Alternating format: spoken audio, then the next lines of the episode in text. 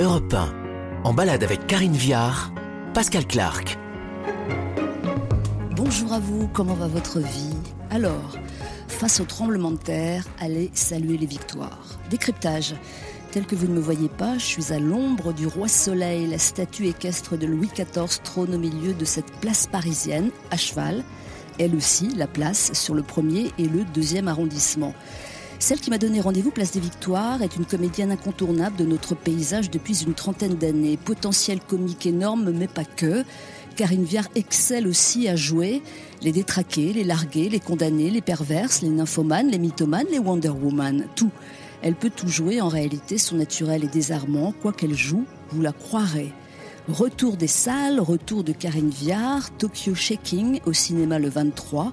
Elle y joue Alexandra qui vient d'accepter un poste important dans une banque française à Tokyo quand arrive la catastrophe de Fukushima. Comment réagit-on quand ça secoue? Bonne question. Karine Viard ne va pas tarder à arriver place des Victoires. Ah bah à l'instant, je la vois. À tout de suite. Pascal Clark, en balade avec Karine Viard sur Europe 1. Bonjour Karine Viard. Bonjour Pascal Clark. Contente de vous voir. Moi Euh, aussi. Comment ça va, point d'étape? Ah, ça va. Ça, franchement, ça va. Franchement, ça va très très bien. Je suis très soulagée que les choses s'ouvrent un peu. Ah bah elle souffre carrément. Elles même. s'ouvrent carrément. Je suis très très soulagée. Euh, Non, non, non, ça va. Et puis j'ai été vernie moi, donc euh, franchement, ça va. Verni par la vie, verni par. Bah, euh, vernie parce que j'ai eu du travail, vernie parce que euh, les gens les plus proches de moi n'ont pas été touchés, euh, pas vernie parce que j'ai deux très bons copains qui sont morts du Covid, ça, pas vernie. Ah oui, elle a du pas tout. verni alors. Non, pas vernie, mais, mais voilà, je, je, je, je suis contente. Ouais. Qu'est-ce qui vous a manqué? Ah, ce qui m'a manqué, c'est les soirées, danser, l'interaction sociale, le lien. Je, je suis, j'étais entourée dans mon intimité. J'étais, j'ai pu, j'ai pu vraiment euh, me rendre compte que j'étais bien entourée. Ça, c'est pas mal. Oui, c'est un bon test. Hein. Ça, c'est un bon test, absolument. Donc, j'étais super bien entourée, mais ça m'a manqué un peu les, les fêtes, les grandes soirées, inviter 20 personnes chez moi. Voilà. Ça, ça m'a manqué. Et, et le sport m'a manqué aussi. beaucoup. Mm. À nouveau des films à défendre, à, à nouveau euh, des questions auxquelles il s'agit de répondre. Et ça, ça vous a manqué? Alors, l'exercice promotionnel euh, ne me manquera jamais. Jamais. Ne me manquera absolument jamais. Ce qui me manque, c'est de faire des films, c'est de les voilà. Mais l'exercice promotionnel, non. C'est ça fait partie du package. Je l'accepte et je le fais le mieux possible, mais ça ne me manquera jamais. Alors, nous, on va parler aujourd'hui euh, du film euh, Tokyo Shaking, euh, qui sera le 23 dans les salles. En plus, euh, plein d'orages en vue, c'est bon pour le cinéma. Euh, il doit y avoir un sacré décalage quand même, parce que j'imagine que depuis ce film-là, vous en avez tourné, euh, je sais pas combien d'ailleurs, pas mal. Euh, J'en ai tourné deux. Ah oui, pas plus que ça. Ben oui, parce qu'en fait, euh, le Covid a quand même bien freiné les choses. Ce film-là s'est terminé deux semaines avant le début du confinement. D'ailleurs, c'est assez étrange parce qu'on était à Tokyo et les Japonais commençaient à nous dire mais le, le virus et tout et on ricanait un peu nous. Mais eux, On on, le voit dans le film, ouais. ils ont le masque. eux. Ils ont le masque. mais Quoi qu'il arrive. masque, euh, Ils ont le masque quand ils ont la grippe et tout ça. Ils sont, ils sont très très civils. Euh, mais nous, de l'extérieur, on était partis depuis un petit moment. On ricanait un peu de ça. Et quand on est arrivé, c'est là qu'on a pris la, qu'on a pris la claque. Ouais, la claque, ouais. Qui a 15 duré longtemps. après, on était qui a duré confinés. longtemps la claque. Ah, qui a duré longtemps, ouais. Alors nous démarrons cette balade Place des Victoires à Paris. Euh, c'est votre côté euh, impérial ou c'est votre côté triomphateur Alors pas du tout. C'est une place que j'ai toujours aimée. Et j'ai le souvenir quand j'étais plus jeune de faire des tours de mobilette ici. Quand je suis arrivée à Paris, que j'ai eu une mobilette, je faisais des tours de mobilette ici puisque j'habitais dans le Marais. Et j'aimais venir ici faire des tours de mobilette et je regardais les, les, les fenêtres allumées et je me disais toujours mais quelle vie merveilleuse doivent avoir ces gens. Mm. Et donc dès que je pouvais, je passais place des Victoires parce que je trouvais que c'était une place absolument magnifique. Après j'ai un de mes meilleurs amis qui habite juste euh, rue du Mail, juste à côté. Et quand j'ai changé de vie il y a quelques petites années, en fait j'ai habité chez lui pendant, pendant neuf mois. Et voilà, c'est une place qui me, c'est une place qui compte pour moi, sans très bien savoir pourquoi. Ouais. Mais dans Paris, c'est une place importante pour moi. Elle est bien gaulée, il faut dire, hein, très aérée, à cheval sur le premier et le deuxième arrondissement. Elle Bon, est somptueuse. elle est somptueuse. Elle est un- somptueuse, elle est à dimension humaine. C'est pas, c'est pas la place de la République. C'est, c'est une petite place euh, tellement charmante. Bon, un peu défigurée par une énorme publicité pour un- une marque de smartphone, mais bon, c'est la Ouais, vie. C'est comme ça. C'est eux qui paient la rénovation surtout.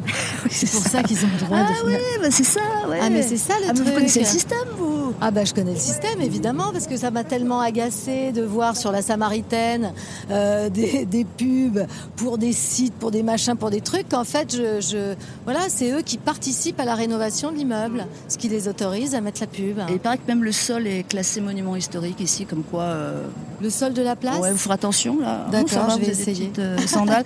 Pas faire Euh, pipi contre un. non, contre un vous éviterez, s'il vous plaît. Alors, nous allons prendre tout de suite la place au mot, au nom. Euh, vos plus belles victoires, Karine Viard. Ah oui, on commence. Alors euh, mes plus belles oh. victoires, c'est sans aucun doute euh, d'avoir réussi à faire euh, deux filles. C'était pas gagné que, que j'ai des enfants et, et ça c'est forcément mes, ça fait partie d'une de mes plus belles victoires, deux filles chouettes. Ça va, elles vous Euh, plaisent, ouais. Elles me plaisent, elles me plaisent bien.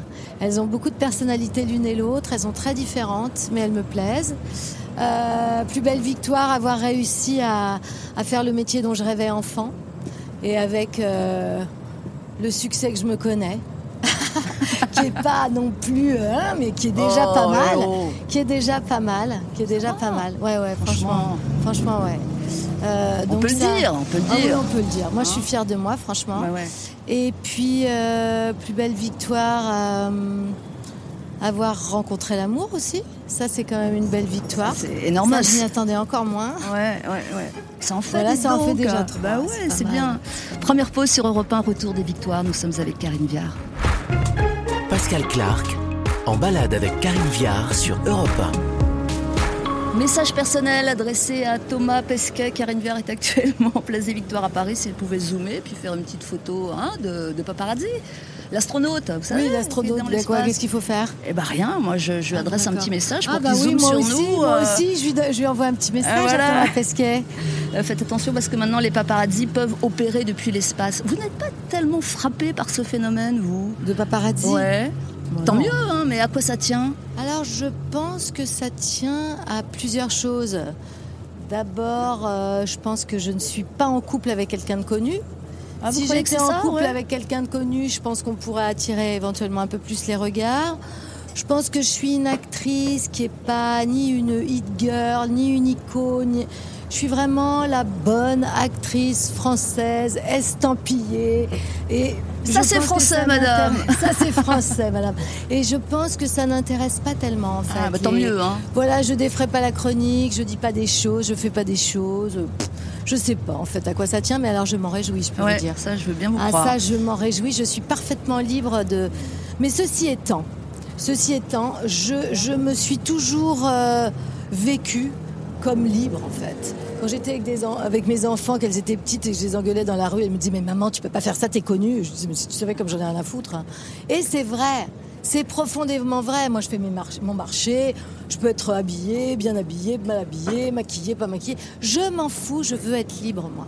Je veux être libre d'être qui je suis quand j'ai envie d'être comme ça et, et peu importe euh, ça ma célébrité. pas les rues, hein. on voit Non. tellement de gens sous contrôle. euh, Ouais. que- ouais, ouais, c'est pas mon cas. Mm. C'est pas mon cas parce que moi, je veux être libre. Ouais. Je veux être libre de mes faits et gestes. Je, je veux être libre. Et je veux que personne ne me contraigne et certainement pas moi. Waouh. non, c'est vrai. Alors, euh, Tokyo Shaking, film franco-belge réalisé par Olivier Payon. Euh, donc vous l'avez tourné, euh, vous l'avez dit tout à l'heure, deux mois, enfin même, même pas deux semaines avant que nous tombions dans cette faille euh, spatio-temporelle. Euh, vous me laissez raconter ou vous racontez Non, vous serez Ah mieux, non, vous- allez-y, allez-y. Ok. Alors vous jouez Alexandra Paccard qui vient d'arriver à Tokyo avec ses deux enfants et le chien. Euh, nouveau poste important dans la succursale japonaise d'une grande banque française. La spécialité d'Alexandra, la gestion du risque. Et, là, elle va être servie parce que euh, en voilà un énorme de risque, affronter la catastrophe de Fukushima, tremblement de terre, tsunami, explosion de la centrale nucléaire. Pourquoi vous avez accepté ce rôle sur scénario donc? Ah bah, j'ai accepté ce rôle d'abord parce que je l'avais jamais fait. J'avais Ouais, jamais Ça, c'est la première des choses, ça, à chaque fois. Bah, C'est-à-dire que si je dois sans arrêt refaire une, euh, comment dire, éternellement le même rôle, euh, ça ne m'intéresse pas. Que n'aviez-vous jamais fait là-dedans Euh, Jouer une, une Bah, banquière j'ai jamais, j'ai, j'ai- oui, j'ai jamais joué une femme comme ça, issue des grandes écoles, euh, un peu matricée par l'entreprise, euh, attachée à l'entreprise, etc. J'ai jamais joué cette typologie-là de personnage. Ça m'intéressait. Mais aussi et surtout, j'ai- beaucoup aimé le scénario. Je l'ai trouvé très intéressant parce que j'ai trouvé qu'il y avait, voilà, comme ça, plusieurs euh, niveaux de lecture. C'est à la fois le parcours d'une femme et c'est une femme qui, après avoir, comme je le disais, été très matricée par l'entreprise, apprend en fait à désobéir. Ouais. Et pour elle, quand tu as été matricée comme ça par le monde de l'entreprise, tu dois être dans la loyauté à ton entreprise, on te demande de, de- de licencier, tu le fais parce que ton poste dans l'entreprise, l'argent que tu gagnes, ce que tu représentes, t'oblige à le faire, que d'un seul coup, cette femme-là euh, apprenne à désobéir et face à la grande histoire, eh ben, se révèle. J'aimais ça. Ouais, et en même temps, c'est pas une cynique dès le début. Ah On la non. sent pas cynique, c'est-à-dire, euh, bon, ben, elle doit Elle licencier. n'est pas cynique, mais elle est obéissante. Elle est obéissante, ouais. Elle est obéissante, donc euh, quelqu'un, montrer quelqu'un de très obéissant qui apprend à désobéir, ah, j'aime bien ça. Et alors, ce qui est bien vu, notamment, je trouve, dans ce film, c'est qu'elle apprend à désobéir par les circonstances. C'est-à-dire que elle se raconte pas d'histoire à elle-même. Elle va faire preuve de courage, mais de courage un peu décalé, non? Qu'est-ce que vous voulez dire? Bah, euh, je ne sais pas si je dois tout raconter, mais euh, le choix, c'est partir ou rester. hein. Euh, voilà, Ouais. la- la- tout explose. Est-ce qu'elle doit rester Est-ce qu'elle doit partir? Ses enfants sont partis rejoindre le mari à Hong Kong. Et elle, elle reste là, mais elle se rend compte, elle le dit à un moment donné, c'est davantage par honte que par courage. Ça, c'est très intéressant. Ça, c'est très intéressant et au moment où ça arrive, c'est très intéressant. En fait, euh, il y a des bons dirigeants et des mauvais dirigeants, quel, que soit l'endroit où tu es. Et c'est vrai que cette femme est une bonne dirigeante parce qu'elle elle veut le, le bonheur de ses équipes. Et à partir de là, elle est, elle est mise dans un conflit de loyauté qui est à plusieurs niveaux, c'est-à-dire sa famille. Est-ce qu'elle se met en danger elle? Est-ce qu'elle met en danger ses enfants? Est-ce qu'elle met en danger ses équipes et, tout ça lui incombe et, elle fait comme elle peut avec cette situation inédite qui lui tombe dessus et dont elle découvre euh, les arcanes au fur et à mesure. Et donc, euh, on est à la fois dans une espèce de thriller un peu psychologique et on est en même temps, c'est ça que je trouve très intéressant dans le film, on est vraiment à l'intérieur d'elle-même, de sa sensibilité, et j'ai l'impression que comme spectateur, on se dit toujours, mais qu'est-ce que j'aurais fait? Qu'est-ce que j'aurais fait moi à sa place? Et ça, ça marche en fait. Et l'on vous croit tout de suite, immédiatement. Euh, vous allez tenter de nous expliquer comment vous faites ça, si c'est possible, dans un instant. Euh, en parlant de victoire, nous allons quitter cette place euh, et puis rejoindre une institution qui vous a fait rêver. Je ne dévoile pas pour l'instant de quoi il s'agit. Restez avec nous, s'il vous plaît, sur Europe 1. Nous sommes en compagnie de Karine Viard et bah, vous avez déjà noté le, le franc-parler. ah oui, Ah, le franc-parler, ça fait du bien, je vous assure. moi je me rends pas compte. Faut- Ouais, c'est oui. Vous avez le droit de tout, de m'insulter, tout. Ah bah non, c'est pas ça. pas C'est ça, qu'encore non, c'est pas ça. C'est qu'encore une fois, je me fiche hein, de ce qu'on pense de moi. Ce qui n'est pas tout à fait vrai parce que j'ai besoin Oui. que le public m'aime bien et tout ça. Mais en fait, j'ai envie de dire ce que j'ai envie de dire. Je me dis pas, si je dis ça, on va peut-être penser que ça. Et si je me permets de dire ça, on va penser sans doute que. Pas de Je- calcul. Il n'y a pas de calcul et je me fiche un peu du jugement des autres. Ça me suffit bien, mon propre jugement. Ça fait du bien. je vous remercie. Tout de suite sur Europe 1. Pascal Clark, en balade avec Karine Viard sur Europe Premier arrondissement de Paris, la rue Croix des Petits Champs. Ça, c'est bien comme nom. Karine Viard est déjà devant, je la rejoins pour continuer cette interview. Pardon. Non, non, non, bah, on boit un coup, il fait, il fait une chaleur euh, de, à crever là. Comment faites-vous ça? Le cinéma, c'est croire des gens, d'accord? C'est croire Ouais, à des ouais, histoires. absolument.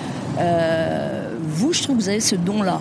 Généralement, on vous croit, vous arrivez dans tel ou tel personnage et vous avez joué des, des rôles extrêmement différents. Comment faites-vous ça pour qu'on vous croie? Eh ben, je pense que l'on me croit parce que j'y crois moi-même. Oui, mais ça, tous les comédiens peuvent dire ça, non? Non, pas forcément. Ah bon? Pas forcément. Je, je pense qu'il y a une force de conviction qui vient chez moi du travail, en fait. Je travaille. Ça consiste en quoi. Alors j'apprends mon texte, j'apprends ce que ça veut dire. Là par exemple j'ai ce personnage d'Alexandra qui parle un, un vocabulaire de banque dont je n'ai aucune idée a priori. Et ben je me renseigne. Subprimes, subprimes. Voilà, je me renseigne, j'ai une copine qui travaille dans la banque, je lui demande est-ce que tu peux m'expliquer exactement? Si j'ai le moindre doute, je lui rappelle, je lui dis excuse-moi, tu m'as dit ça, est-ce que c'est bien ça que j'ai compris? Je veux que ça n'ait plus de mystère pour moi. Quand elle dit une phrase, je veux que ce soit logique. Donc il y en a quand même pas mal dans le film, Euh, ça émaille le film de ci de là, donc euh, voilà. Donc j'ai assez confiance en moi pour me dire bon, je sais ce dont on parle. À la limite, on peut presque improviser autour de ça. Je serai capable de répondre. Donc ça me donne confiance. Après, il y a une préparation physique, euh, les costumes, les machins. Je trouve que c'est juste pour le personnage. Donc ça encore me, me conforte dans l'idée que c'est un personnage qui existe. Et au premier jour de tournage, je me sens prête. Ouais, c'est ça. Je me sens prête, je, je sens que j'ai correctement travaillé, correctement pensé les choses, et après je laisse faire et je, et je profite de tout ce qui, de tout ce qui m'arrive. Est-ce que, est-ce que ça passe par la psychologie aussi du personnage? Est-ce qu'il faut que vous compreniez la personne que vous interprétez? Ou alors c'est pas de cet ordre-là? Non, je, non. En fait, c'est pas psychologie. Je crois pas que ce soit le bon mot. Je, je- j'essaie de donner sens à ce que dit le personnage. Moi, je ne me dis jamais est-ce que ce personnage me ressemble ou est-ce qu'il me ressemble pas? Est-ce que ce personnage est positif Non, En fait, c'est pas ça, Je, c'est je pas ça. donne du Ouais. sens à ce qu'elle dit. Pourquoi est-ce qu'elle dit ça à ce moment-là? Pourquoi est-ce qu'elle a envie de dire ça? Pourquoi est-ce qu'elle dit ça comme ça? Je pars toujours du texte. Je ne veux jamais changer le texte à quelques rares occasions. Une fois que le texte est posé, que- qu'il a été validé, je, je ne change pas le texte et je pars de là pour construire un personnage. Donc, euh, c'est pas psychologique, non, mais c'est plus donner du sens. Mhm.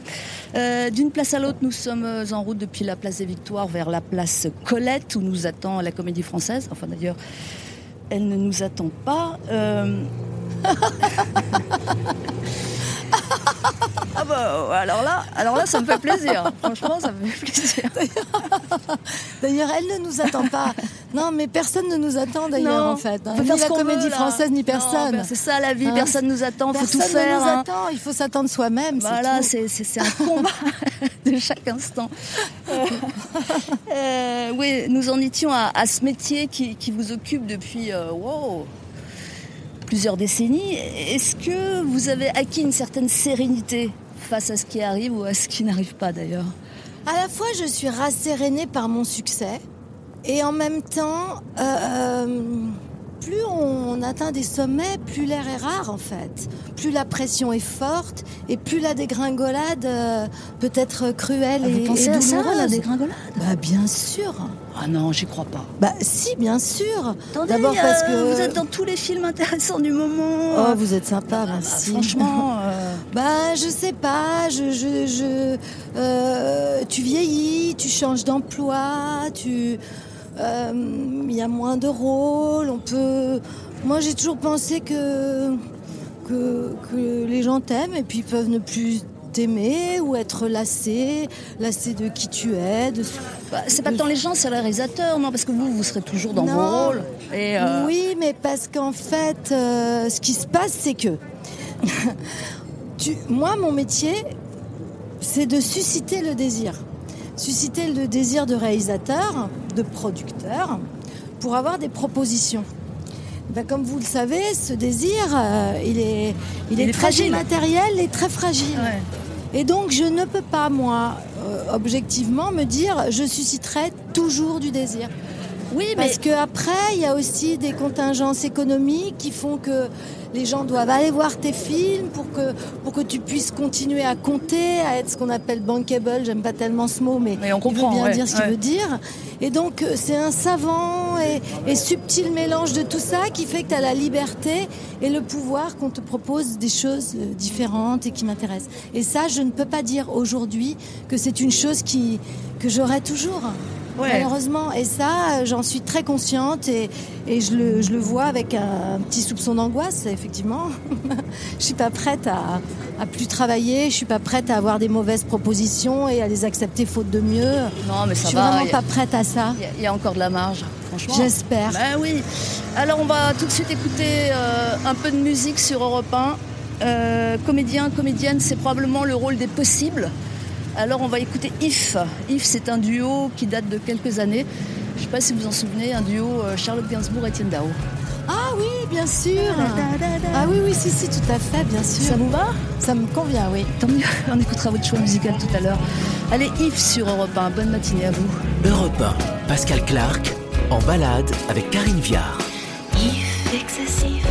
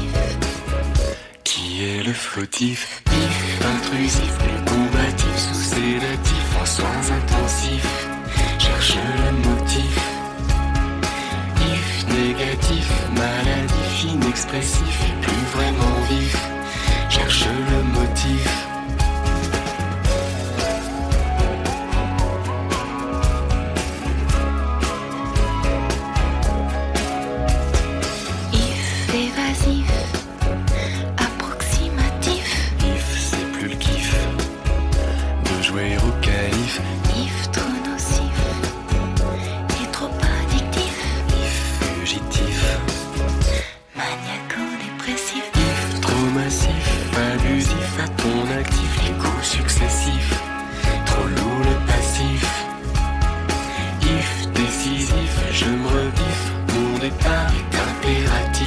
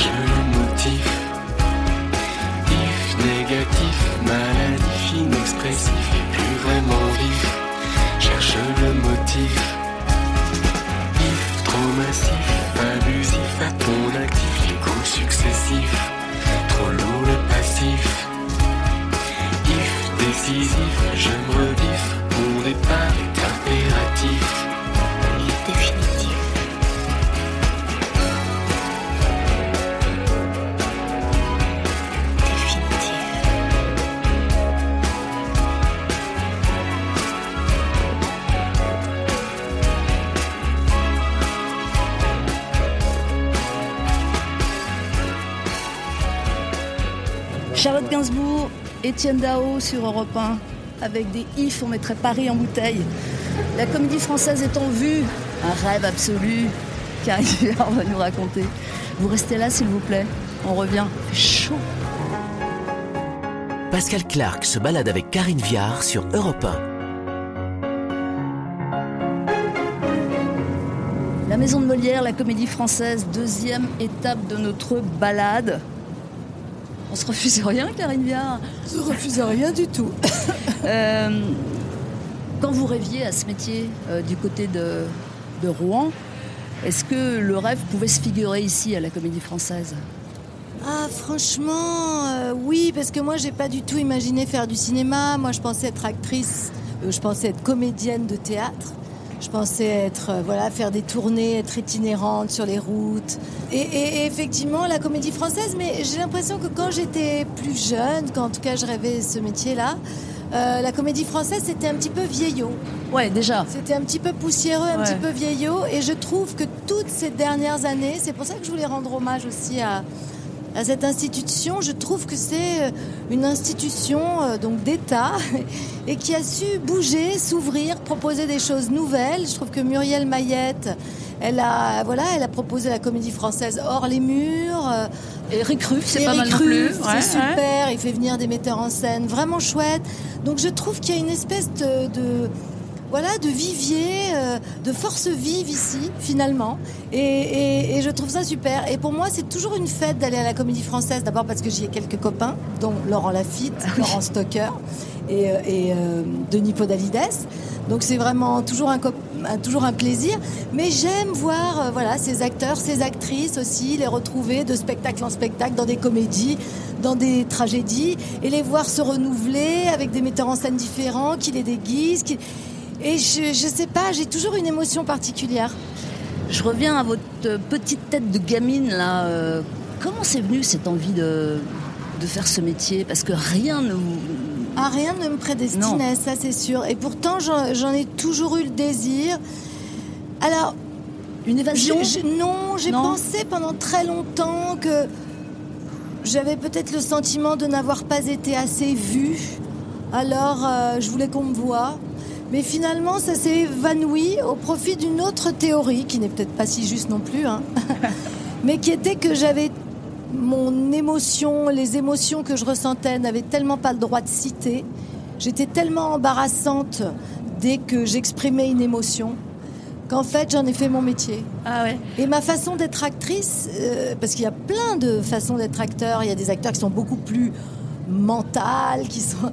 Et moi, euh, je prends euh, mon rôle d'actrice, euh, je dirais presque uniquement du côté de l'émotion. Ah ouais, euh, c'était un peu à la japonaise pour euh, raccrocher au film.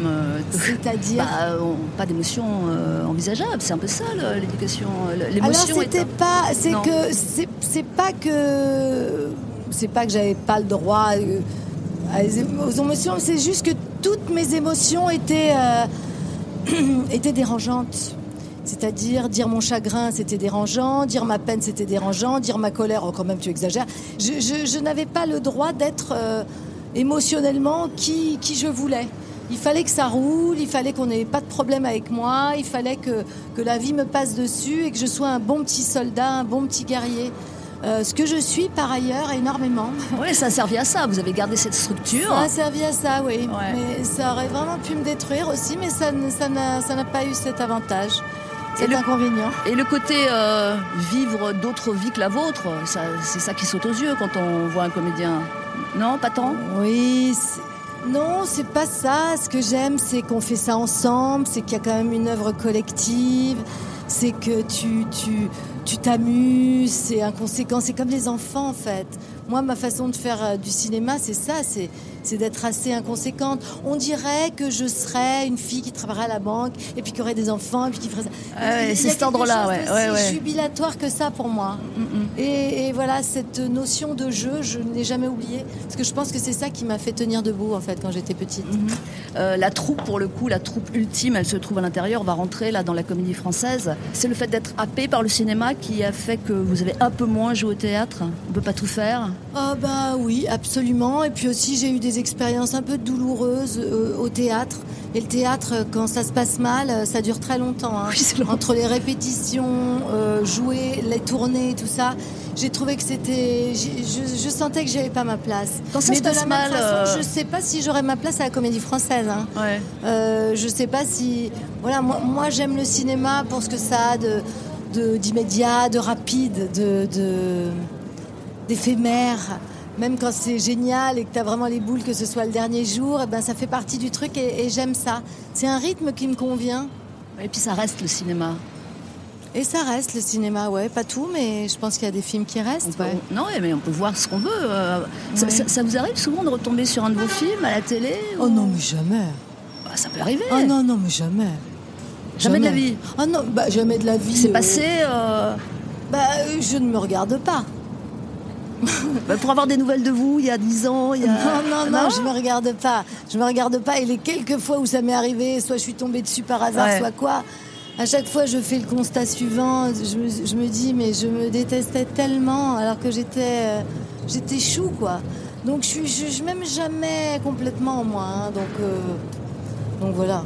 Fait, je, je me regarde et je me dis toujours, ah là là, mais j'ai passé un temps fou à me détester. Qu'est-ce que c'était bête, alors que finalement, j'étais pas si mal.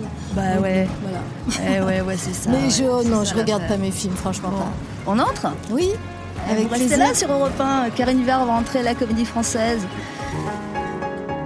Pascal Clark se balade avec Karine Viard sur Europe 1. On entre alors? Ah bah la maison de Molière quand même. Théâtre à l'italienne, installé depuis... Vous savez depuis quand c'est ici là?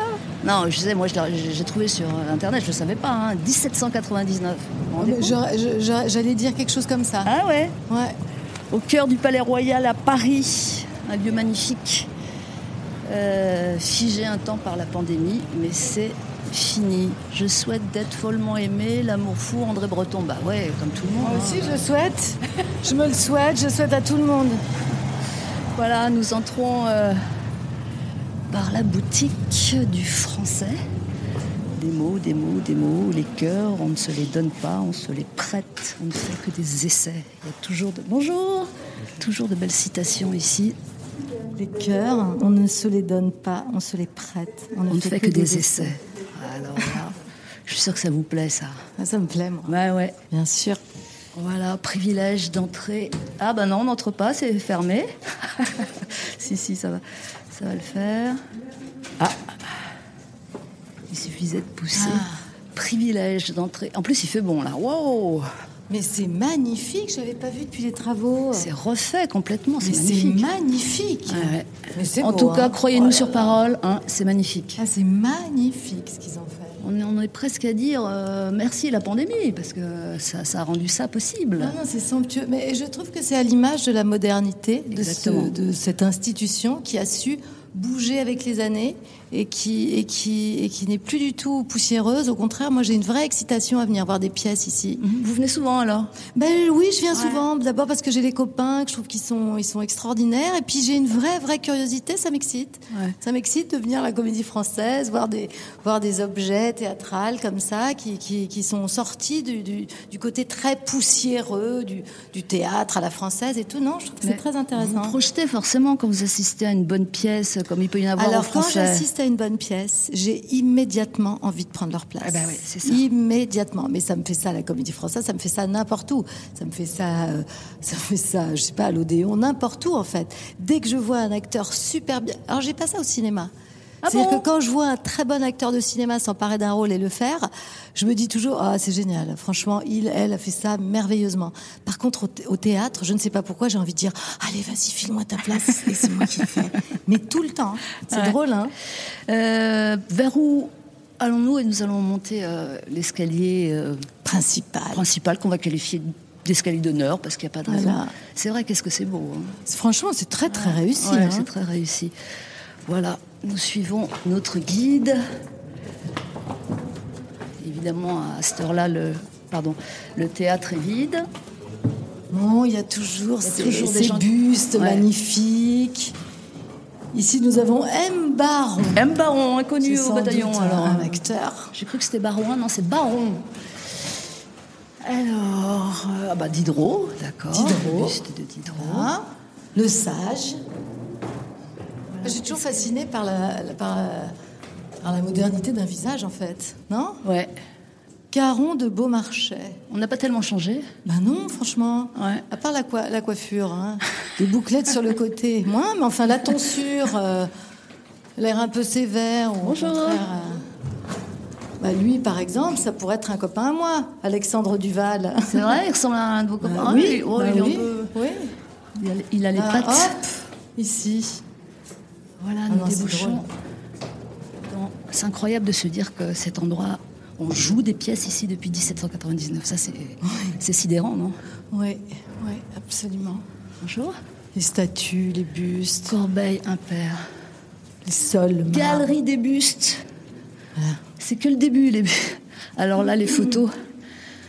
Évidemment, ce sont les photos de Ce sont les photos de, de tous les. tous les. De toute la troupe. De toute la Oui. troupe. Ça, c'est une vraie troupe. C'est une belle maison, franchement. C'est une belle maison. Ah oui, c'est une belle maison. Ça vous donnera envie presque, Karine Viard. Bah là, il y a vos copains, non Vous en Ah connaissez là, il y a les copains. Les copains. J'aime beaucoup Guillaume Gallienne aussi. Ouais. Laurent Stocker. En même temps, euh, vous, vous joueriez comme ça euh, plusieurs rôles Non, bien sûr que non. Pourquoi Non, c'est pas que je jouerais pas plusieurs rôles et tout. C'est c'est juste que ce. Je pense que j'aurais trop de contraintes. Dominique Je pense que je me sentirais trop contrainte. Ah ouais, c'est ça. Euh, voilà, je, le- je, je pense que le, le principe d'une troupe comme ça, je, je pense que ça m'étoufferait en fait. Ouais. Je pense que ça me correspond pas, mais ça, ça suscite chez moi une grande admiration et beaucoup de curiosité. Exactement. Euh, Moi, je- j'aimerais être à la Comédie Française si je pouvais avoir vraiment un pied dedans et un pied dehors. Ouais, bah comme, comme, donc, comme pour donc tout. comme tout le monde, Hein, voilà. comme- et ouais, donc ça n'est pas possible. Voilà. En tout cas, c'est assez impressionnant. Et effectivement, euh, il y a une impression de clarté maintenant, euh, après la rénovation. Pensez à tous les grands textes qui ont été euh, déclamés ici depuis des siècles. Moi, je trouve ça très bouleversant. Oui, parce que le lieu, on le sait individuellement dans nos maisons et tout, mais le lieu garde une âme. C'est ça que j'aime bien. Qu'est-ce que vous sentez, là une âme. Ben, je sens que c'est un lieu chargé, en fait. Moi, je le, sens chargé, ce lieu. C'est pas le cas de tous les lieux, mais je, n'ai pas la même émotion. Euh, ça m'empêche pas d'apprécier beaucoup plein de théâtres qui sont très modernes et tout ça. C'est c'est autre, autre chose, mais ce lieu est chargé de quelque chose que je ressens, moi, euh, intimement, profondément. Ne vous retournez pas, Karine Viard. Il y a un fantôme. il, y a, il y a Alfred de Vigny derrière vous. Ah, d'accord. Ça Ouais. va, Alfred Enfin, Alfred. ouais. Comment ça va, Vous êtes Alfred d'Alfred. Euh, c'est le moment d'écouter le disque que vous avez choisi. Euh, de quoi bah, Cool Cat de Queen. Pourquoi? Alors pourquoi? D'abord parce que moi j'écoute beaucoup de musique, donc je me suis dit est-ce que je mets un bon morceau d'électro? Est-ce que et puis finalement ça c'est vraiment patrimoine aussi, hein, Queen. Et c'est surtout une chanson qui est très peu connue de Queen, qui est extrêmement douce et dont je suis dingue. Enfin, douce, c'est assez funky quand même, non? Ah oui, oui, bon, oui, funky, mais on oui, on oui, peut- non, on c'est peut danser C'est carrément vrai dessus, c'est pas- C'est du Brahms, ça, ça c'est sûr. mais j'adore, euh, j'a- j'adore cette chanson, et je pense qu'elle va étonner les auditeurs parce qu'elle est très peu connue. Exactement, ça s'appelle euh, Cool Cat du groupe Queen. Et écoutez d'abord, je vous dirai de quand ça date, et- etc. Et ça swing un peu comme, euh, comme moi j'aime ça. Ouais, ouais, je vous imagine là-dedans, bouger là-dessus. pourquoi. Queen sur Europe 1. Pascal Clark en balade avec Karine Viard sur Europe 1.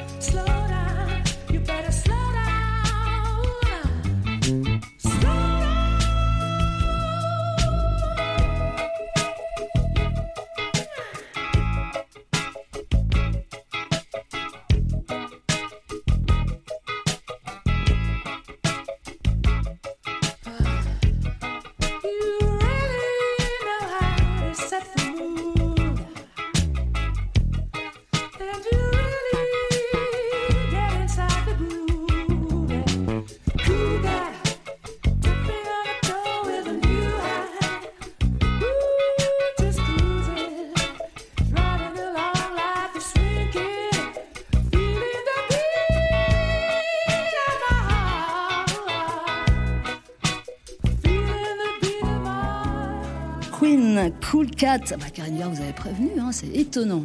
Euh, 1982, euh, un titre euh, disco funk. C'est vrai.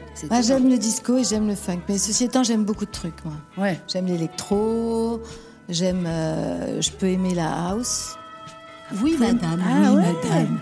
Vous pouvez aimer la house je c'est- peux aimer la house. C'est la En fait, révélation de l'émission En pour fait, l'instant. les seuls trucs que j'aime pas, c'est les musiques trop ethniques. Ah ça, je n'aime pas du tout. Et les trucs avec les didgeridoo, tout ça, c'est pas du tout. Pour moi, ça, ça me rend dingue. J'ai l'impression qu'on me gratte le nerf optique et je ne peux pas supporter ce genre de musique. Sinon, vraiment, j'ai des goûts très éclectiques. Allez, nos corps vont, après avoir bougé sur cette musique, vont aller ailleurs. ouais, faut quitter cet endroit magnifique, mais sinon, bah, on y reste, euh, on se laisse enfermer et on y reste un mois. Mais ça, c'est une autre histoire. Tout de suite, on revient. Pascal Clark se balade avec Karine Viard sur Europe 1. C'est pas avec ça qu'on va dépenser beaucoup de calories, mais tant pis. Euh, nous sommes ressortis de la comédie française euh, pour la cour d'honneur du Palais Royal à deux pas et ses colonnes de Buren. Vous connaissez l'attraction euh, number one ici? Non bah, C'est monter sur une colonne et se prendre en photo. Ah oui, c'est ça. Mm. C'est ça, d'accord. C'est l'occasion de parler du corps. Karine Viard, pas le corps du délit, hein, mais le corps. Le corps du Christ, Ouais, le corps du Christ. euh, le nôtre, le le nôtre, vôtre, le simplement. Le chacun a un corps, c'est comme ça. Euh, c'est quand même euh, votre outil de travail numéro un. Enfin, numéro un, je Oui, sais rien, oui, mais oui, un. Bah oui, oui, bien sûr. travail. Bien sûr. Et c'est un corps qui vous a donné du fil à retordre à un moment donné de votre vie. Oui, c'est vrai. C'est vrai. C'est vrai. Et euh, du coup, euh, il y a encore des répercussions ou maintenant vous le maîtrisez, tout va bien euh, Ben, en fait, le corps, euh, ce, que, ce qui m'a semblé apprendre de ce corps qui, comme vous dites, m'a donné du fil à retordre parce que j'étais un peu boulimique. Euh, en fait, le corps, c'est de l'émotion. C'est-à-dire que tu es heureux, ça se voit dans ton corps, tu es malheureux, ça se voit dans ton corps, tu, tu vis un deuil, ton corps porte le deuil. Plus que le visage, vous diriez Ouais. Différemment. Bah, le corps parle en fait. Ouais. Le corps fait mal, le corps euh, se réveille, le corps euh, dit à quelqu'un comme moi, par exemple, qui est trop dans la volonté, euh, arrête, j'en peux plus. Moi, j'ai eu des maux de dos terribles. Et en fait, j'en avais plein le dos de la situation que je vivais. C'est quoi trop Donc- dans la volonté? Comment on peut être trop dans la volonté? Ah ben moi, je pense qu'on peut être trop dans la volonté et trop dans l'exigence. Moi, je ne suis pas pour l'exigence. Après l'avoir été beaucoup, je trouve que c'est un, c'est pas bien d'être exigeant en fait. Pourquoi pas? Alors, je développe mon idée. Ah ou bah oui, alors là, ça m'intéresse. Ça vous intéresse Eh bien, l'exigence, c'est tout sauf de la relation. Je veux dire que c'est du pouvoir en fait. C'est dire à l'autre, moi par exemple, j'ai cette exigence-là. Je n'imagine pas, euh, je n'imagine pas qu'on puisse faire cette émission de radio si ça, ça, ça, si ce n'est pas à ce niveau-là. Mais en fait, est-ce que la meilleure façon de rentrer en contact avec l'autre, c'est pas de faire comme si tu étais un pique-nique, c'est-à-dire bah moi j'apporte ça à manger, bah moi j'apporte ça, c'est génial. Bah, j'ai beaucoup aimé ce que tu avais apporté à manger, est-ce que tu peux le refaire? Et puis moi je vais essayer d'amener autre chose. Chacun amène son manger, je sais pas comment dire, mais mais mais l'exigence c'est placer les choses à un certain niveau et dire à l'autre si tu n'es pas à ce niveau, alors ça ne vaut pas le coup. Et moi je n'aime pas ça. Ouais. Et c'est pareil avec soi. Je veux dire Ah on bah peut non, se c'est dire pas pareil avec soi, parce que là, on, on- a de compte à rendre à personne. On est. euh, Ah non, on a des comptes à rendre à soi-même. Parfois, Oui. on est même plus exigeant envers soi qu'envers les autres. On s'impose de faire ceci, on s'impose de faire cela. Si tu fais pas ça, t'es une merde. Si euh, si tu vis un certain nombre d'émotions dans ta vie et que oh mon Dieu, tu as le malheur de de pas être impec, euh, d'avoir des boutons sur le visage ou d'être un peu boulimique ou de pas dire ce qu'il faut ou de beaucoup trop boire, alors là, tu te condamnes. Comment tu peux faire ça? T'es encore plus une merde parce que t'aurais pas dû boire et tu as bu, tu n'aurais pas dû manger, tu as mangé. C'est de la maltraitance. C'est de la maltraitance, bien sûr. Ouais. Donc euh, moi, je trouve que dans l'exigence, il y a une certaine forme de maltraitance. Et pourtant, il y a des gens qui passent toute leur vie à penser que s'ils n'ont pas ce degré d'exigence, alors... Mais moi, je ne suis pas du tout d'accord avec ça. J'ai développé ma théorie ou pas? Ah ouais, non, Vous mais l'avez mais- comprise? Ah bah, j'ai bien compris là, le coup du pique-nique là. là. Non, non, j'ai. Je très- pense que la meilleure, très bien la compris. meilleure chose qui soit, vraiment, c'est que dans la relation, c'est que chacun apporte. Alors, t'apportes, t'apportes un petit truc, l'autre apporte un petit truc. Du coup, tu peux apporter un truc un peu plus conséquent. Puis l'autre a le droit de dire, bah, en fait, finalement, ce, voilà, ce pique-nique ne m'intéresse pas. Mais Et alors le corps, c'est important de se faire du bien aussi. Le corps, Ah bah, c'est pas- important de se faire Non, du bien, C'est mais- pas que, c'est pas que faire, euh, je sais pas, 40 hebdo, euh, hebdo non. oh le lapsus. 40, 40 hebdos, ça peut changer le corps. Mais...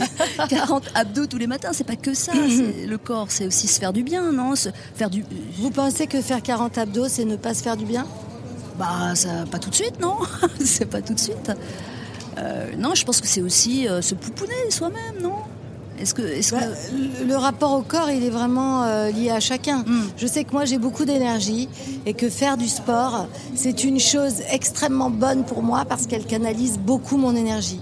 Et comme en plus, moi, je suis quelqu'un qui a, tu- qui a toujours besoin d'apprendre, qui a toujours besoin, j'ai un rapport au corps qui est Euh, je, je- je veux dire par là, par exemple, que je fais de la barre au sol, je fais de la danse. Et parfois, quand tu n'arrives pas à faire un mouvement, c'est que tu ne le fais pas bien et que tu passes pas par les bons chemins. Donc on Et peut s'améliorer. On peut s'améliorer. Et moi, j'aime ça. J'aime la capacité à m'améliorer. Comme de toute façon, je vais comme tout le monde vers la mort. J'espère le plus tard possible. Mais bon, je sais où ça va finir. Et, et que inexorablement, tu es dans une forme de légère perte, perte d'autonomie, perte de souplesse, perte de tout ça. Je trouve que pour moi, hein, lutter un peu là-dessus et continuer à travailler sa souplesse, son endurance, éventuellement son cardio, c'est une chose qui est très importante pour moi. J'aime m'améliorer, moi. J'aime pas l'idée de d'avoir un moment où tu ne vas faire que perdre. Moi, j'aime m'améliorer, continuer à apprendre, continuer à évoluer. C'est ça qui me guide. Je vais essayer. Les abdos. Il va être midi euh, sur Europe 1. On va écouter euh, les titres du journal de Fabienne Lemoile. Fabienne Lemoile, je vais bien le dire. C'est ce que j'ai enlevé mon masque. On a le droit maintenant. Du coup, je sais plus parler. Et puis, on viendra sur Europe 1, bien sûr, car il y a encore des choses à vous dire. Cache, quoi qu'il arrive. À tout de suite. Europe 1. En balade avec Karine Viard, Pascal Clark. On peut pas dire la, la plaisanterie que vient de faire euh, Karine Huard, c'est totalement off. Bonjour Ou bien rebonjour tout court. Euh, vous tombez bien euh, actuellement en balade royale en compagnie d'une comédienne capable de vous faire avaler bien des couleuvres. En vrac, de police à délicatessen, des randonneurs au chatouille, d'embrasser qui vous voudrez à Lulu femme nue, de Tati Daniel à Haut les cœurs. Prochainement, vous la verrez dans Les fantasmes, l'origine du monde, Calls Calls, oui, c'était Ouais. une émission sur Canal. Ah bon? Plus tout ce que je ne sais pas. Donc, attendez-vous à avoir pour notre plus grand plaisir Karine Viard à l'affiche jusqu'à pff, 2075. Jusqu'à- J'espère, j'espère. Et dès le 23 juin dans Tokyo Shaking, aux côtés notamment de Stephen Bach, film d'Olivier Payon, où travaillant dans une banque française à Tokyo, son personnage affronte la catastrophe de Fukushima et est confronté à des choix déchirants. Ça va toujours, Karine Viard Ça va toujours, oui, oui. Nous sommes en route euh, vers les jardins du Palais Royal. Je me demande bien ce qui vous reste de vos rôles euh, quand, quand- quand vous passez à autre chose. Vous allez me dire que ça dépend des films, mais est-ce qu'il y a des choses qui s'imprègnent en vous, plus ou différemment d'ailleurs que vous ne l'auriez euh, souhaité? Ça dépend des rôles, en fait. Mais je, je, je dirais que, en fait, c'est pas tant lié au rôle qu'aux expériences de tournage.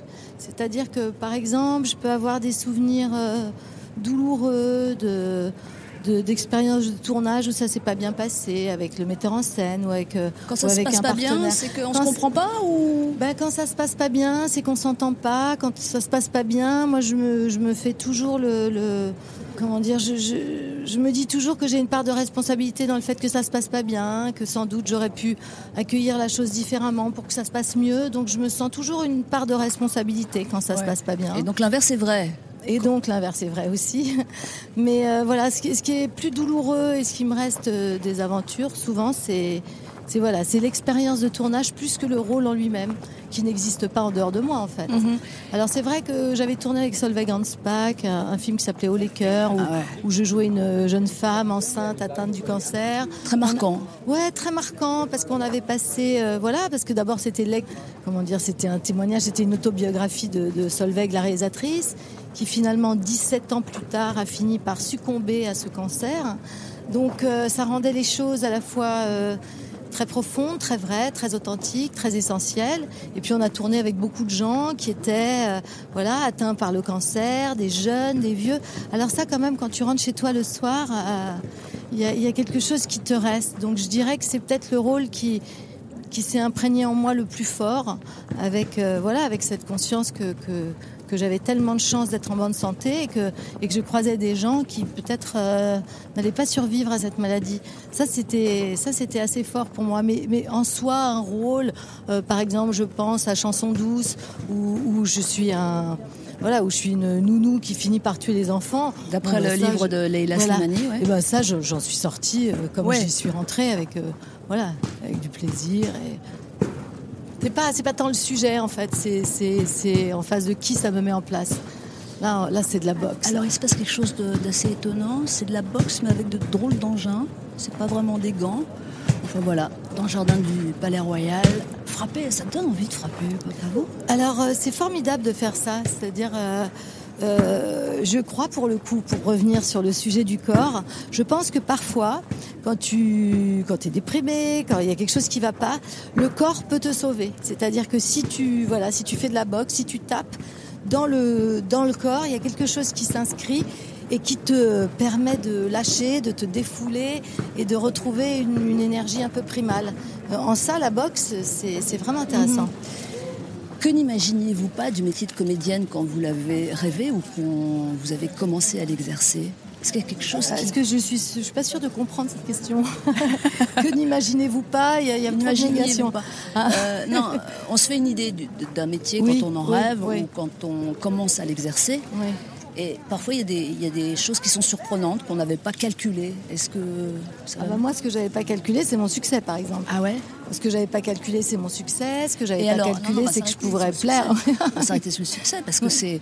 Je pense pas que ce soit d'un bloc le succès. C'est-à-dire, évidemment, a priori, mieux vaut réussir qu'échouer. Jusque-là, on est priori, d'accord. oui. Ouais.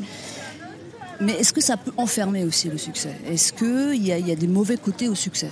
Ah, euh, moi, je vous dirais que je n'en vois aucun. Ah, c'est vrai. Non, je n'en vois aucun parce que pour reprendre euh, la discussion qu'on avait au, au- au début de cette euh, conversation, euh, moi je me sens très libre. Donc euh, le succès pourrait enfermer si tu as l'impression que tu dois euh, rendre des comptes ou qu'il y a certaines choses que tu ne peux pas faire eu égard à ton public, etc. Mais moi je ne pense jamais les choses comme ça. Donc euh, objectivement, mon succès me donne une certaine reconnaissance, euh, me permet de gagner. plus que très correctement ma vie, me permet de faire mes propres choix, me permet de, gâter les gens que j'aime. Et non, le truc c'est qu'il y a une certaine pression, c'est-à-dire que quand tu acceptes de faire un film, bah, tu espères que ce film va plaire, qu'il va marcher un minimum pour te permettre d'en faire encore d'autres. Si moi je fais des films et que 10 films de suite, euh, personne ne va les voir, bon bah... euh, ça va être plus compliqué pour moi. Mais euh, à part ça, cette vision purement économique, le succès ne me, ne me contraint à rien en fait. Ouais, c'est au-delà de ce que vous aviez imaginé. Ah, c'est au-delà de ce que j'avais imaginé. Ouais, Ouais. Très, très, très au-delà, oui. Absolument. J'en Et- avais rêvé, hein, mais, mais l'imaginer, non. Et se dire qu'on peut arriver à ça sans, a priori, sans trop de compromis ni de compromission. Sans euh, coucher, madame. je rigole. Ça, ça, Non, ça je peut plaisante, arriver, je ça peut être un plaisir même. Ça peut euh, être un plaisir, mais si tu le fais pour, non. Ouais. Euh, nouvelle incursion musicale sur Europe 1, la dernière, une sorte de correspondance. Si vous étiez une chanteuse, Oui. pour moi, vous seriez une idée Non? Non Ou Catherine Ringer. Ah, sympa, Bah j'aime ouais. bien. Bah ouais, populaire et exigeante, c'est pareil. Parfait. Euh, donc on va écouter euh, l'Erita Mitsuko et j'ai choisi C'est comme ça. C'est comme ça sur Europe 1. Ouais,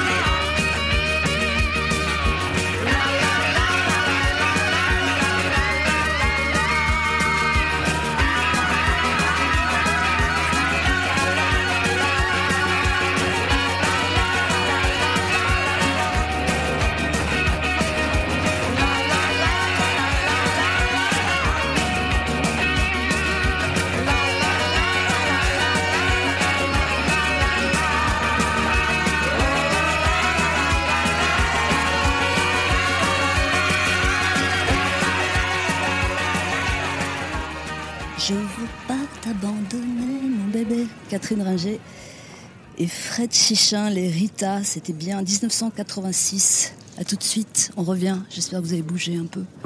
Pascal Clark en balade avec Karine Viard sur Europe 1. Enfin, une relative fraîcheur dans les jardins du Palais Royal. C'est bien coupé, hein, c'est bien cadré ici. On sent que le, le- le jardin est entretenu. Euh, décidément, cette balade aura été royale de bout en bout. C'est votre côté queen. Merci. Je reprends la conversation parce que j'ai encore des questions sur votre statut dans ce métier-là. Bon, la position, elle est golden plus plus. Ah, je me vis pas comme ça. Non, mais moi, je peux le dire, c'est vrai. Euh, on monte des films sur votre nom, vous êtes demandé, etc. Et sans intriguer apparemment.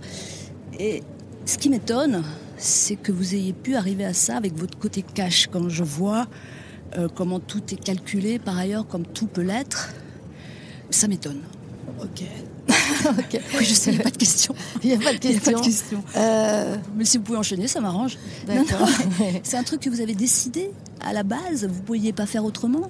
Ah non, non, mais vraiment, quand là, je viens de dire je suis condamnée à être qui je suis, je, je ne sais pas être quelqu'un d'autre que, que la personne que je suis. Oui, mais ce qui est curieux, parce que j'ai suivi, c'est que vous avez dit, et vous l'aviez déjà dit, que vous êtes longtemps détesté. Alors comment peut-on être soi-même au début en se détestant?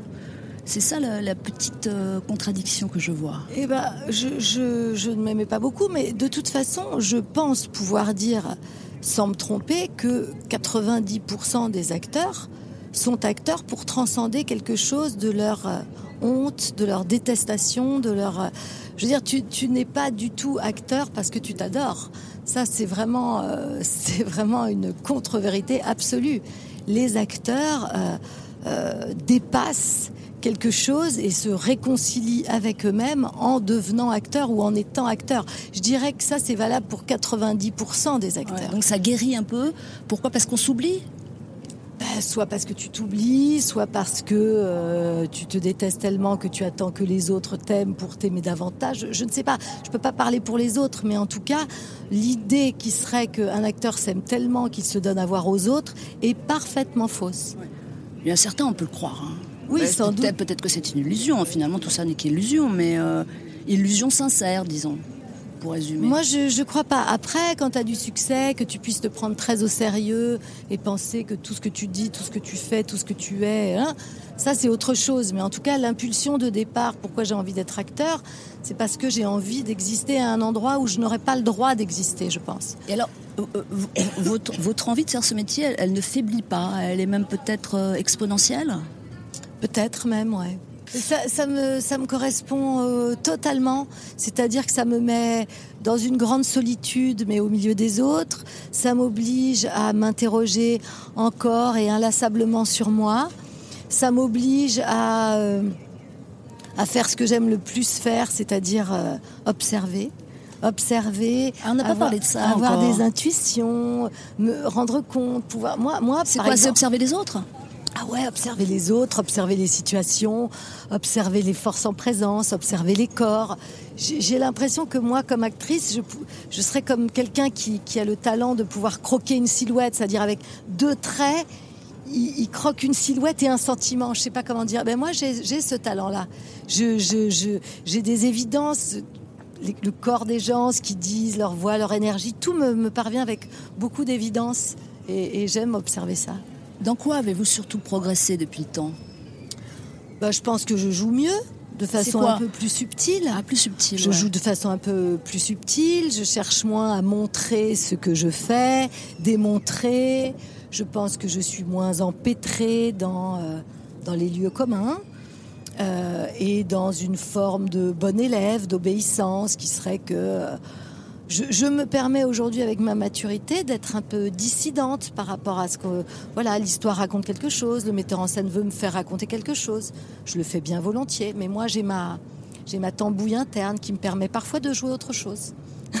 j'ai envie de souligner certaines choses avec certains personnages, et ben finalement, je le fais et le metteur en scène ne le sait pas forcément, mais, mais moi, j'induis des choses. En fait, dans l'interprétation, euh, le metteur en scène t'abandonne vraiment quelque chose, te Mm. donne, te confie. Mm, mm. Et il faut être à la hauteur de ce cadeau, mais euh, ça ne t'empêche pas aussi de, de te raconter ta propre histoire et de mettre parfois en exergue des choses que le metteur en scène ne- n'avait pas forcément décidé de mettre en exergue, par exemple. Vous pouvez tout jouer? Je crois pas, non. Non? Non. Que ne pouvez-vous pas jouer? Alors, je pense pas que les je peux mauvais pas rôles. jouer. hein. Je pense que je peux pas jouer ce que je comprends pas. Ouais. Alors ceci étant, euh, il y a un bémol parce que j'ai joué euh, les chatouilles, pour lesquelles j'ai été récompensée en plus. Mhm. On ne comprenait pas du tout mon rôle en fait. Je, je me disais mais comment c'est possible d'être mère, d'avoir une fille qui t'avoue X années après avoir été violée par un ami de la famille et que tu puisses lui dire euh, ah c'est encore une façon d'attirer la lumière à toi. Je- J'ai vraiment beaucoup de mal. Je, je regarde jamais mes personnages d'un point de vue moral, mais là, euh, là c'est c'est le personnage qui m'a donné le plus de fil à retordre au niveau de la compréhension. ouais, du coup, vous êtes allé chercher où? Fallait aller chercher Eh ailleurs. bien, du coup, je me suis dit, comme, je, comme elle me résiste, comme je n'arrive pas à la comprendre, comme je n'arrive pas en passant à droite ou à gauche à la comprendre, je me suis dit, assume simplement de jouer ça. Et comme j'étais euh, dirigée par euh, Eric et Andrea, dont c'était l'histoire, bah, je leur ai fait totalement confiance. Et je me suis dit, assume simplement la violence et la cruauté de cette femme. Et c'est ce que j'ai fait. Parce que voilà. Mais sinon, j'ai j'ai besoin de comprendre ce que je fais. Et les chatouilles, vous l'avez vu? Oui, bien sûr. Ouais. Ah, j'aime beaucoup ce film. Ouais. Ah, J'aime beaucoup ce film et puis je trouve qu'il était né- nécessaire, essentiel. C'est là où Mais parfois vous voir le- dans ce rôle, ça vous a pas gêné? Ah non pas Non, du tout non. non. non pas du tout mais mais voilà je trouve que voilà on a tourné il y a un peu plus de quatre ans et franchement vous vous rendez compte le chemin parcouru? C'est-à-dire aujourd'hui comme on parle de l'inceste comme on parle de l'inceste intrafamilial comme aujourd'hui la- la- les langues se sont totalement déliées et de le- plus en plus ouais, le livre de Camille voilà, Kouchner livre- le aussi. livre de Camille Kouchner. Enfin, je veux dire, cette fille, Andrea Bescon, elle a fait ça, elle a réussi à faire ça et elle s'est servie. Elle a fait un film qui a permis d'ouvrir les consciences. Et le cinéma, parfois, peut servir à ça. Et quand tu y participes comme actrice, moi, personnellement, individuellement, j'en ressens une grande fierté. On s'approche tout doucement vers la dernière séquence, Karine Viard, dernière pause avant le bouquet final. Où que vous soyez, belle matinée à vous sur Europe 1. Pascal Clark en balade avec Karine Viard sur Europe 1. Encore quelques minutes euh, à passer en compagnie de Karine Viard. Nous sommes devant le bac à sable, si vous nous cherchez, du jardin, des jardins du Palais Royal à Paris. Euh, pour terminer, un peu de tac au tac. Karine Viard, euh, réponse courte s'il vous plaît, comme elles viennent. D'accord Votre moyen de transport préféré Mon scooter Il a un nom Non, Non. pas du tout. Un autre métier si vous n'aviez pas été comédienne Psy, Psychologue ou psychiatre psychologue. Votre plus beau baiser de cinéma Ah, euh, j'en ai eu plusieurs. Euh, euh, je peux pas répondre. Ah, il y en a plusieurs Oui, il y en a plusieurs. Bah, Il y a eu ou des deux. partenaires qui m'ont qui m'ont bien Ah, plu. Ouais, d'accord. ok, ok. J'espère qu'ils le savent. Je pense pas. C'est pour ça que je veux pas dire leur nom. Un autre pays où vous pourriez vivre? Aucun autre pays où je pourrais vivre. Aucun. Changement de prénom accordé. Lequel prenez-vous? Ah là, c'est très difficile. Ouais. Euh, quand j'étais petite, euh, je m'imaginais actrice et plutôt un peu mariée à un Américain. Et je m'étais appelée Alison Stewart. bon, évidemment, aujourd'hui, euh, ça fait film porno plutôt, non Ouais, puis Alison, il y en a beaucoup. hein. Alison à, à- à toutes les sauces. Alison Stewart. Avez bien fait N'importe quoi. J'ai hein. bien Ouais, fait. ouais. Euh, si vous aviez été sportif de haut niveau en Mhm. compétition, quel sport? Alors, est-ce que c'est parce que je suis allée voir Roland Garros euh, il y a deux jours? Mais euh, non, en fait, j'aurais pas aimé faire un sport où je suis seule. J'aurais préféré faire un sport d'équipe. J'ai fait pendant sept ans euh, du handball. Alors, je dirais handball. Votre saison préférée Euh, le printemps. La décennie que vous seriez prête à revivre sur le champ Celle-ci. Ah, C'est vrai? Ouais. Ah ouais, vous n'êtes pas du tout. Oh là là, j'étais bien à 30 ans, j'étais bien à 40. Non, non, non, je suis, je suis bien maintenant. Je suis bien maintenant. euh, J'aimerais bien avoir 20 ans de moins, que mon corps et mon visage aient 20 ans de moins, mais je suis bien maintenant. Ah bah félicitations. Un don que vous aimeriez avoir Ah, moi j'aimerais pouvoir euh, me déplacer euh, en une seconde. Téléportation. Téléportation, ubiquité, c'est pas ça? Ah, dans l'ubiquité, oui, c'est un petit peu différent, ouais. ouais. Euh, si, si, si, je vous l'accorde. C'est-à-dire là, en deux Oui, secondes, oui, oui. paf, je décide d'être euh, en Espagne, paf, Ah, en Éthiopie. Vous n'aimez pas les voyages alors? Je suis très impatiente et je n'aime pas tellement les trajets. Hum, hum. Euh, Votre plus grande accoutumance? La cigarette, Ah bon, je croyais que vous aviez arrêté. ah ben j'ai arrêté, je reprends, je- j'en ai marre. Mais je suis vraiment addict. Votre peur absolue Euh, d'être euh, seule, abandonnée et pauvre. Ça va, il y a de la marge. Je me permets. Oui, mais alors bizarrement, ça me fait quand même peur. Ou euh, d'avoir un accident, ou de, de- ou d'être handicapé. De, de- Et encore, je pense que si tu es handicapé, tu peux encore avoir le goût de l'existence. Mais voilà, j'ai peur, de, j'ai peur de la chose qui me ferait basculer complètement dans autre chose. J'aime tellement ma vie, moi. Comment faites-vous pour être euh, si vivante? C'est ma nature, madame. Ah oui, donc vous n'avez aucun mérite? Je n'ai aucun mérite, non Un mot d'amour? Je t'aime. Quoi? Ouais, C'est décevant. un peu, ouais. Ah bon, mais pourquoi Pourquoi qu'est-ce que ce serait un mot d'amour? Bah, je sais pas, euh, y a des petits mots qu'on trouve. euh. Je mets la pression. je cale. Euh, la prochaine décennie sera comment? Ah, je pense que la prochaine, prochaine décennie, là, j'ai du mal à le dire. La prochaine décennie sera joyeuse, non J'espère. J'espère, euh, j'espère qu'on va pas accumuler les catastrophes climatiques, les. Mais je, je crois en, la force vive de la jeunesse. J'espère qu'ils sauront, euh, voilà, qu'ils sauront lutter contre les obscurantismes, euh, ces fake news, ce complotisme. J'espère que ce sera euh, une décennie intelligente et, et- et humaniste, laïque évidemment. Euh, mais en ce qui me concerne, j'ai bien l'intention qu'elle soit très joyeuse cette décennie. La dernière, un rêve qu'il vous reste. Waouh Euh, Un rêve qui me reste. C'est bon, waouh, comme réponse. hein, ça. Bon alors ok. Merci beaucoup, Karine Viard, pour la balade. Merci. à vous. Euh, Tokyo Shaking est au cinéma dès le 23 juin et je souhaite surtout un bel été. Merci. Pas trop studio, hein, pas trop studieux.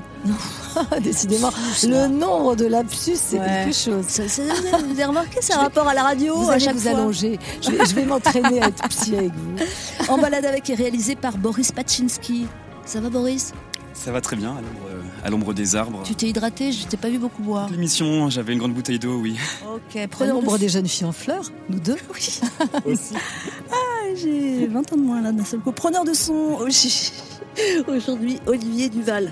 Est-ce que tu te souviens, Olivier, euh, quand tu avais des cheveux qui te collaient au visage par la chaleur?